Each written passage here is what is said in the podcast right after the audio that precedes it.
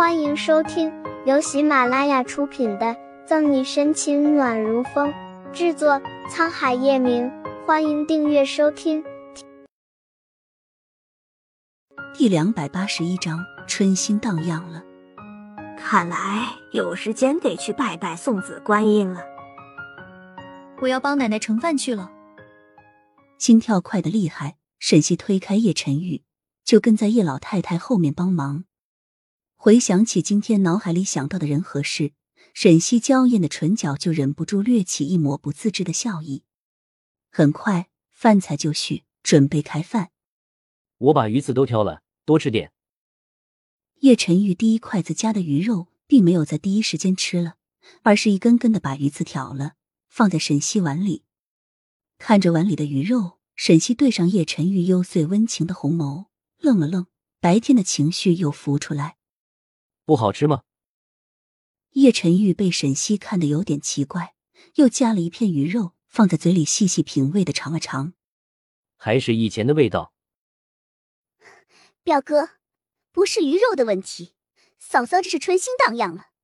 重新换回朋克装的顾春寒好心解释道：“春心荡漾。”叶晨玉再一看沈西，还真好像是。嗨，我刚刚是在想怎么。怎么感谢穆律师来着？若重心事的沈西赶紧岔开话题。斯文吃着东西的穆子谦被提到名字，悠然的放下筷子。沈队长若是想陈玉，直说就行，不用拿我做垫背。哈哈哈！正喝汤的顾春寒没有把汤吐出来。沈西脸色一黑，对穆子谦的好感降到零点。哦，你在想我？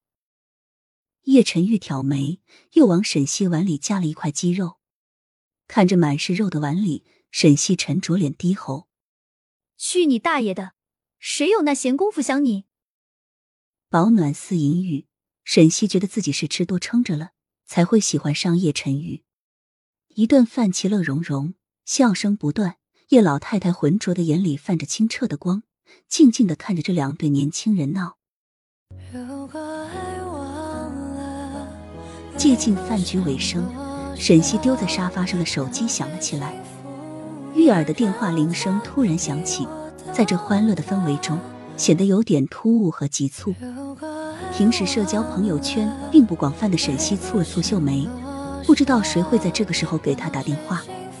刚准备起身去拿电话，离得近的叶晨玉就有了动作，捡起沙发上的手机。不想干涉沈西私生活的叶晨宇，还是瞥见了上面的来电显示。宋大仙，不就是宋毅吗？对于这个宋大仙，叶晨玉不陌生。眸色深沉，叶晨玉没有多想，就径直把电话挂断。怎么了？谁打来的电话？见叶晨玉迟迟没有动作，沈西放下碗筷走过来。在沈西到来之前。叶晨玉眼疾手快的打开通话记录，并把刚才的未接来电删除，恍如无事的重新扔在沙发上。